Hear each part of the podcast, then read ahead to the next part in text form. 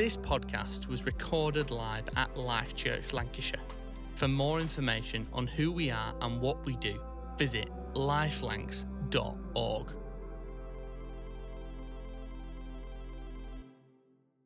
I don't know about you, but I love when we gather together. You know, Sundays, gatherings together is one of my highlights of my week. I love it when we gather together because here we are in this room in Burnley, Lancashire, and we are so many different people from so many different walks of life, different countries, different experiences, different situations, and yet here we are. What would bring this bunch of people together? Exactly. We're gathered, aren't we, around the person of Jesus. He's who unites us in our desire to live a life that follows him. And so, what better place could we be? What better bunch of people could we be with than people who want to follow Jesus? And that is what we are looking at this morning. That's what this series, Rhythm, is all about. And maybe, maybe you're new to this community and you're trying to work out do I want to follow Jesus? Well, this is a great place to discover that, to find out, to ask that question. So, if you're new to this community, you are very, very welcome today as we continue with this series, Rhythm. This series is all about what does it look like to live out life with Jesus? What does following Jesus look like? What are the healthy habits? What are the behaviors? What are the rhythms of a Christian?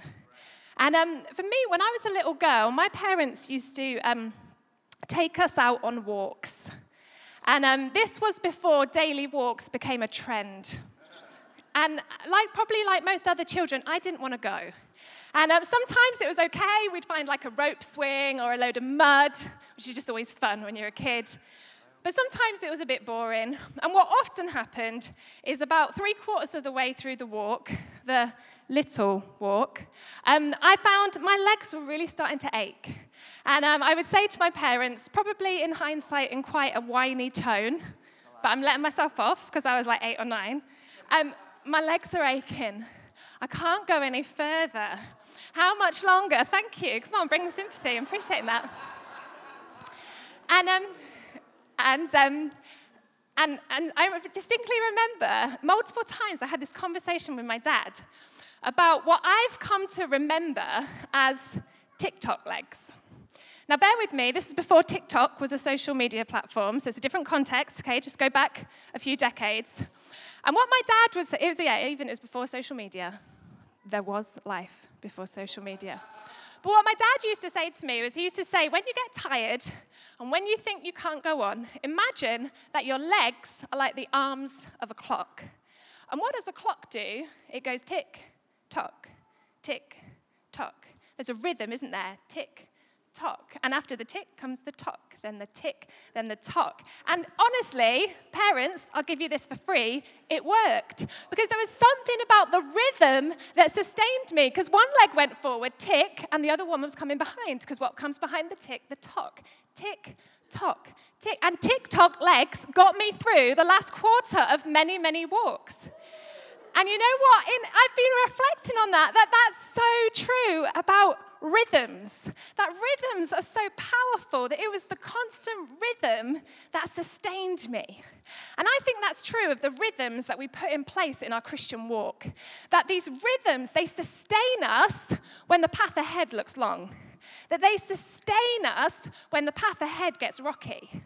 And not only that, what would happen is because they, you know, I, I had to walk it, I couldn't get on my dad's shoulders because I was too big by that point, or, you know, they didn't just pick me up and magic me to the car. I had to push through that last quarter of the walk with the, the tick-tock legs propelling me forward. That meant that next time we came for a short walk, my legs were stronger and I'd built up strength and stamina. And so as the rhythm sustained me, it also strengthened me for the next time. It strengthened me for the next time that the path was long or the next time the path got rocky. And as we continue through this series about rhythms, what are the rhythms in our Christian walk? What are the healthy habits? What are the behaviors? I want to have that in I want us to have that in mind. That these rhythms they sustain us when the path seems long that they sustain us when the path gets rocky, and then they strengthen us for the next time we come up against a rocky path, or the next time we think, I'm not sure if I can keep going. So, this morning, with that in mind, this morning, the rhythm, the Christian rhythm that we're going to look at is giving. The Christian rhythm we're going to look at this morning is giving. And so, what I want to do this morning as we look at this idea of giving financially to God and to his people. What I want us to do is we're going to have a whistle stop tour of giving through Scripture. Then we're going to consider four principles that we can learn from that. Then we're going to get practical with what does this mean for us today with four do's and four don'ts of giving. And then we'll be ready to go to work tomorrow morning because that's about approximately how long I'm going to take. I'm joking. I am joking. I am actually joking. And if I do, it's bank holidays tomorrow anyway. So, but are, are we up for that? Are you with me this morning? Fantastic. Well, let's start with the whistle top tour of giving throughout Scripture. So, in the Old Testament, in the book of Leviticus, Numbers, Deuteronomy, 2 Chronicles, and Nehemiah, the people of God gave a tenth of their produce to God. So, this would be their grain, their soil, their fruit, their livestock, whatever it was that they produced. They would give a tenth to God, and it was known as a tithe, which means tenth. See what they did there? And it was, um, it was understood that this tenth, the, the first tenth, it belonged to God, that it was set apart for Him. And practically, the, the tithes were used for the priests for their livelihood. It was given to the priests for their day to day living because they'd, they'd sacrificed the, the um, herding, you know, they, they, weren't growing fruit, they weren't producing grain, they weren't herding cattle. They'd, they'd sacrificed the normal way of, of providing for themselves and their family, and so the tithe was used to support them. It was also used for their inheritance. Because unlike the other tribes, the priests, the Levites, didn't have any land allotted to them as their inheritance. And so their inheritance was in, their, in the tithe. It made sure that they and their families were provided for. The tithe was also given to those who couldn't provide for themselves for other reasons, those who were perhaps financially vulnerable, so specifically the foreigners and the fatherless and the widows within that society. And they also, throughout the Old Testament, were also, they were instructed to bring their tithes as a community as part of their worship. It was an overflow and it was an expression of worship. And they enjoyed their tithes, so the grain or the fruit or the livestock, they enjoyed it together as a community before God. It was like the whole process was a joyful declaration that God was their provider. Then, when we fast forward to, to the New Testament, when we, when we reach the New Testament, Jesus himself refers to this, this practice of tithing in Matthew and in Luke. And he comments on the Pharisees' tithing. He says they're giving a tenth of their herbs and their spices. But he doesn't say it to spotlight them, he says it to critique them. He says they're doing that but that they are, scripture tells us, omitting the serious matters of the law, like justice, mercy, and loyalty. If they were tempted to think, look at me, I'm how generous I am, Jesus' critique is that they're tithing but they are omitting the really important matters of the law. They, they say, Look, I'm, I'm, I'm doing what I should, but you're missing what you should do. The matters of, of loyalty, of justice, of mercy. One translation says, You have sidestepped justice. I don't know about you, but I never want to hear Jesus say that to me. You have sidestepped justice. And so Jesus' instruction isn't one or the other, it's both. He says you should practice the latter, justice, mercy, and loyalty, without neglecting the former, giving. So then, when we reach the early church in the book of Acts, in Acts chapter 2, we have this beautiful picture where the church gave what they had so that everyone could be provided for. That they, they gave what they had so that the needs of this fledgling community could be met. It tells us all the believers were together and had everything in common.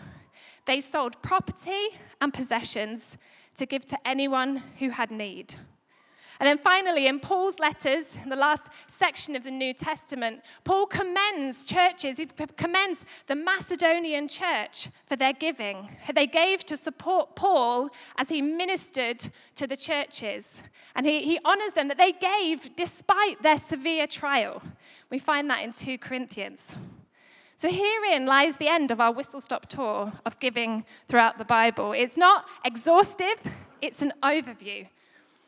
But what I want to do is draw some principles from that. What can we draw as we look at that? What can we learn about giving?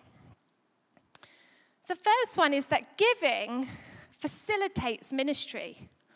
That giving facilitates ministry. It supported the Levites who served as the priests so that they could be provided for. Because they'd sacrificed the other ways of living, in, uh, which would have meant they could have provided for themselves.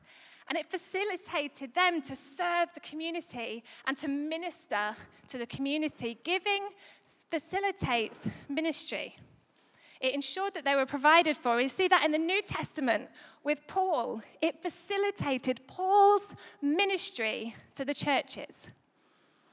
And here at Life Church, our giving facilitates ministry. It facilitates our ministry to children and young people in schools throughout the week. On, on Friday nights, I think we've got an image one of our Friday nights. On Sunday mornings, giving facilitates ministry here at Life Church. In the way that we minister to adults in our small groups, the way that we serve in the Women's Refuge, that we reach out to asylum seekers, it facilitates our Sunday gatherings. And you know what? I've had countless conversations of people who've walked through these doors for the first time and have been overwhelmed to the point of tears as God ministers to them in this place and in this community. And it's our giving that facilitates that. Our giving facilitates the ministry of Pais, reaching out to schools through our partnership with them, reaching out to schools across England and Northern Ireland. Through our giving, we make that possible because giving facilitates ministry. That's principle number one. Are you still with me? Yeah. Principle number two giving is a matter of justice. Giving is a matter of justice. It plays a part in putting things right. Because there are things in this world that are not as they should be. There are things in this world that are not in line with God's intention or his plan for creation. And justice is when those things are put right. And so giving is a matter of justice. It plays a part in putting things right when they're not as they should be. You know, it protected the vulnerable, the foreigners, the orphans, the widows, who within their society, because of how the society was constructed, were at risk. They were vulnerable. They couldn't provide for themselves. And so the giving provided for them. It was a matter of justice. It put right something that was wrong. And that's true of our giving here at Life Church, that our giving is a matter of justice. You know, we, every year we fund the education of 60 primary school children in Pakistan who would otherwise have no education, who would otherwise be limited, wouldn't have an opportunity to move on to secondary education, who would otherwise, it would change the trajectory of their family life because in Pakistan, the education is not provided for like we perhaps take for granted in this country. And so, as we give, we fund that. So, every year, pupils uh, graduate from the school being able to read and write, no longer sidelined, no longer limited from opportunity, but able to progress to more opportunities of education. It's putting right, right that which is wrong. Because giving is a matter of justice. It's because of Life Church and our giving and our generosity that the community grocery here in Burnley has been possible. We're one and a half weeks in and we have over almost 500 members.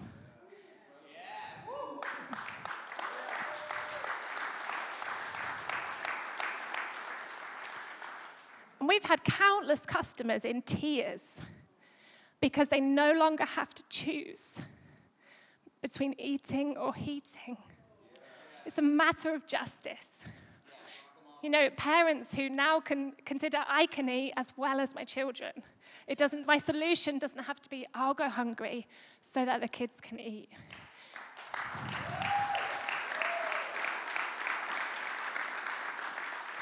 Because giving is a matter of justice. It puts right that which is wrong. That's our second principle that we can draw from the overview of giving throughout Scripture. The third one is that giving is a recognition of our shared responsibility. Giving is a recognition of our shared responsibility. You know, the early church, they shared what they had and gave to whoever was in need within the community. They didn't see it as mine, but ours. They, it wasn't mine and what I have, it was ours for whoever was in need. They took responsibility. They contributed to the needs of the community. They didn't leave it to someone else, but they each played their part. They understood that their contribution to the community was financial, as well as relational, practical, and spiritual. Giving is a recognition of our shared responsibility. And number four, giving is an act of worship. Giving is an act of worship. You know, a life of worship is a life that surrenders to Jesus and makes him king, makes him king in every area of our life. And giving is an expression of that. It's a declaration that if he's my king, I trust in him for all that I need. And so I'm released to be generous because God is my provider. And that, that as we give, it's a recognition, it's a thanks to God that you are my provider. It's a declaration of faith that I can trust in Him. It's an expression of relationship. And it's a declaration it's that declaration of faith and it's a declaration of thanksgiving. God, I thank you and I honor you that you are the source of all that I have. And that's the picture we see in the Old Testament that they got together, that they enjoyed the tithe, that it was an act of celebration and joy before God. So, those are our four principles of giving that I think we can draw from the, the overview of giving in Scripture. So, let's get practical. What does this mean for us today? Four do's and four don'ts. The first, do you like the, do you like the symmetry that everything's got a four? I thought some people would appreciate that. The first do, do give regularly. Now, for some people, that's weekly or monthly, depending on how your finances work. I think what, is, what, is, what does the voice of Scripture and the principles we see about giving mean to us today? It means give regularly. Standing orders are a really helpful way to do this because it, it, it's a rhythm. You know, it's a rhythm that's displayed in our bank statement week after week or, or month after month. And that, that's regular, isn't it? Regular is a rhythm. And rhythms sustain us and they strengthen us. And we are fully aware that, I'm fully aware that we're talking about giving when there is a lot of financial anxiety in our society right now. I'm not oblivious to that because I read the news. And, um, and this morning, in a, a little bit later, we're going to have an opportunity, particularly if that is weighing on you this morning, to bring that to God, to bring that anxiety to God. But when giving is, is regular in our lives, it's a rhythm. And when things get difficult, it's almost like we've built up the muscle memory so it gives it sustains us and it strengthens us to continue that rhythm through the challenging times. To continue that rhythm when things get tough. Do give regularly. Secondly, do give generously. Do give generously. You know, we see in Scripture and, and in our lives that we're called to give generously because we're made in the image of a generous God. We're made in the image of the generous God. And generosity, the generosity of God is right at the heart of the gospel. It's right at the heart of the good news about Jesus. And this morning in Life Kids, they're learning that God is generous. I, I just love that, that my children this morning are learning that God is generous, because that's who He is. And so that's who we're commissioned to be. And they're learning about John 3 16, which is right at the heart of the gospel, that says, Because God so loved the world, He gave. Because God is a generous God. And we, as we're made in his image, we're made to reflect that. Because God so loves the world, he gave. He gave everything. He gave his one and only Son, that whoever believes in him will not perish, but will have life eternal. He held nothing back. A generous God poured all things out. And that's who we are to reflect. And for me, growing up, the concept of a tithe was helpful. The concept of 10% for me was helpful because it helped me to understand that Christian giving is meant to be generous. That it's not like I'm tipping God at the end of the week for, like, thanks God, it's been a good one. Here's, here's you know, a little bit. But actually, that Christian giving is meant to be generous. And um, when I was about 14, 15, I had a job as a cleaner. And um, I cleaned a house, um, and it took about two hours, and I got 10 pounds, which now seems like un- underpay, but it was like 20 something years ago. Um, and so I would get my £10 note on a Saturday, and I would make sure that I broke into my £10 note before I went to church on a Sunday, because I wanted to be ready to put my little £1 coin in the basket when it came along the row. Now, I'm pretty sure the treasurer was like, £1 here, £1 there, we're going to be all right either way. But what it did for me is it built in me a habit of whatever comes in, I'm going to make sure something that, that, that, a good percentage, 10%, and since then I've chosen I'm going to go above 10% because I want to be generous, goes to God. That's what happens first and foremost. And, and as I've done that, we have always seen God provide for us, and we've never gone without as we've given to God first in a way that is regular and generous. And um, if you're a young person, maybe you're in the room Maybe you're on, um, in the yellow room or watching the live stream. I would just encourage you, you can never be too young to get this habit of giving into your life. This habit of giving into your life. And um, if you find yourself with a Saturday job or, or whatever that looks like, I would encourage you to think about it because I am so grateful that my parents helped me understand that and modeled that for me. I weigh it up against taking me on all those walks. Overall, they did a pretty good job because it meant when I became an adult and when I got, a, you know, like more than 10 pounds a week, when I got a full salary, it, it did, in a sense, it wasn't a sacrifice because it was built into me as a rhythm in my childhood. And so I would encourage you, young people, you are never too young to start that rhythm and that habit. So the third do is do give sacrificially because it's the Jesus way. Jesus modeled a life of sacrifice, and as uh, followers of Jesus, we are meant to walk the same path. But for me, this quote helps me understand what should we sacrifice. So this is a quote from Tan Su Hao, author and pastor. Be radical, but not reckless. Sacrifice luxury, not living. So I'm not suggesting that we should sacrifice eating in order to give. But there is something healthy, there is something liberating, there is something empowering when we sacrifice something of luxury in order to give, in order to give to God and His purposes. So we, we should be radical but not reckless, and we should sacrifice luxury, not living, when we think about giving sacrificially.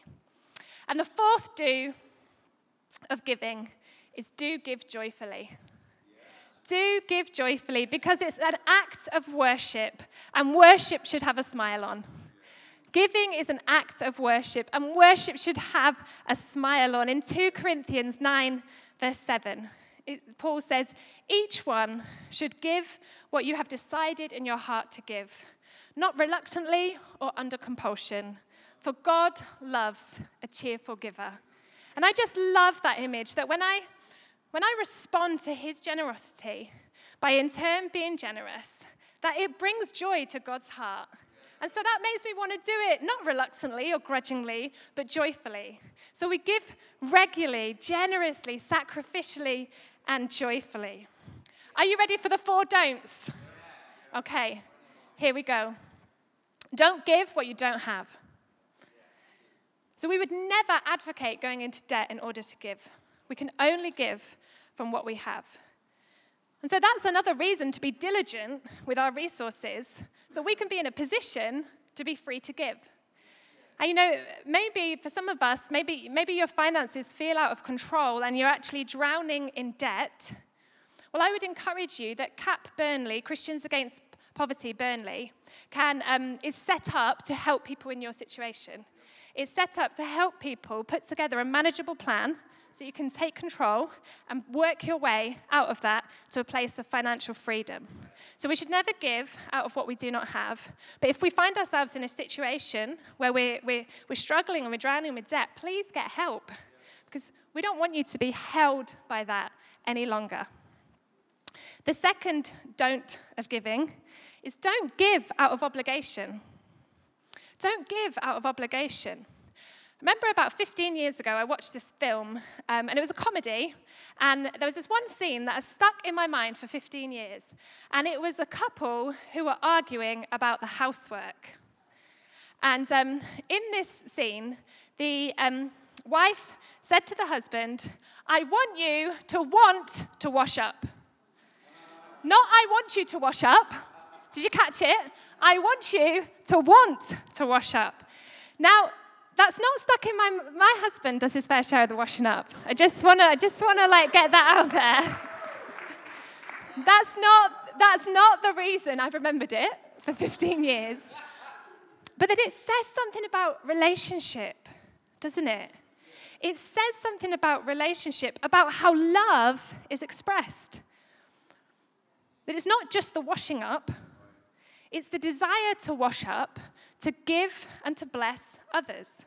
That's how love is expressed in relationships. So it's not just giving financially out of obligation because someone said, I have to do this, but it's the desire to give with a joyful heart as an act of worship, as my contribution to what God is doing. It's that I, it's not just doing it, it's wanting to do it. And so if you find yourself in that situation, actually, this has become an obligation. My recommendation is to look inwards. It's not to be like, right, I don't have to do it anymore. Bryony said, don't give out of obligation. I was given out of obligation. That changes things. I would, I would encourage you, the better thing is to live out this Christian rhythm from your heart. And so I'd encourage you to reflect on that, that it's something that flows out of a living, vibrant relationship with Him. The third don't is don't give for approval. You know, because there is nothing that you can do to earn the approval or the acceptance of God. Ephesians 2, verse 8 and 9, Paul says, For it is by grace you have been saved. It's by God's free kindness that you are welcomed in to his family and restored into relationship with him now and forever. He goes on to say, through faith. And this is not from yourselves, it is the gift of God. Not by works, not by giving, but so that no one can boast. You know, we don't give to earn God's approval or to earn our place in this community, but our giving should flow from the joy of knowing God and the joy of being part of this community, knowing that you are welcome here before you are able to give anything. So we don't give for approval because that we already have. And the fourth don't is don't give but neglect justice. This is so key in the heart of Scripture. We mustn't give and then turn a blind eye to the matters of justice. Giving is one of the ways that we put things right, but we must act in other ways to make things right, to bring things in line with how God intended them to be. And God's desire and intention for creation. And now, if you're a really kind of over diligent person and you're like, right, so I've got to give and I've got to put all the world's wrongs right, it's a pretty big to do list for this week. How do I do this? Let me encourage you that no one person can do everything. So if you've just like felt a big weight land on you, just lift that off. Because no one person can do everything. But when everyone does something, things begin to change. So we give and address the matters of justice together as a community. So, how do we respond to this this morning? How do we respond to this this morning? Well, I want to say that if Life Church is your home, then why not reflect on how you give? Why not ask yourself, am I giving regularly, generously, sacrificially, and joyfully? You know, maybe it's a conversation to have with members of your family, you know, spouses, or people you, you share finances with. So we're in agreement on how we're going to move forward. You know, perhaps look at how where am I right now? Because as, as with most things with our money, sometimes it just, it just happens, doesn't it? And we kind of don't realize it's the end of the month and I'm not sure what happened. Why not reflect on where am I now in my giving? And where might God be prompting me to be? Or where do I want to be? What would generously, regularly, sacrificially, and joyfully look like for me? And maybe there's a gap between those things. And maybe you think, oh, you know what, I'm just, it's just, it's quite a small gap. I can take that step. I want to take that step, and so I'm going to take that step. Maybe the, step, maybe the gap feels a bit bigger. And maybe, like most things, when you're trying to get somewhere, you need to break it down into steps. Maybe it's a, a decision for you or uh, your family of, right now we're here, and we want to be there. And so we're going to take some steps. And at some point down the road, we're going to take another step. My challenge to us, if, if we consider Life Church our home and we want to follow Jesus in this rhythm of Christian giving, giving, is to reflect this week on where we are and where we want to be, where God might be prompting us to be, and consider how can we get there. And this morning, there are, the uh, reception is available if you want to know practically how to do that. We've got, we do have a web page, lifelancs forward slash giving. And at reception, there are standing order forms, there's bank details, there's gift aid forms. If you want to take a practical step this morning, then that's available for you.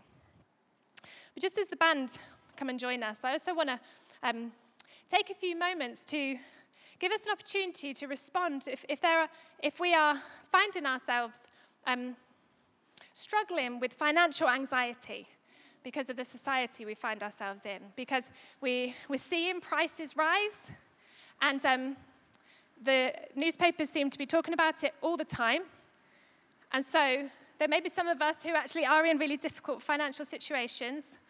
And there may be some of us who actually aren't in difficult financial situations, but like anxiety is creeping in because everywhere we see, everywhere we look, we're hearing these headlines. It's going to get worse and it's going to get harder. And I want us to have an opportunity to bring that to God this morning. Because here's what God says about anxiety. We see this through Paul in the book of Philippians. Do not be anxious about anything, but in everything, every situation, in my finances, in Burnley, in 2022, by prayer and petition, with thanksgiving, present your requests to God. And here's the wonderful promise. When we bring that to God, when we, when we release that to God, it says that in the peace of God, which transcends all understanding. That sounds good, doesn't it? The peace of God that transcends all understanding will guard your heart and your mind in Christ Jesus. If you found this podcast inspiring and helpful, then we'd love for you to get in touch via at lifelancs on social media or our website lifelancs.org. Life Church, impacting our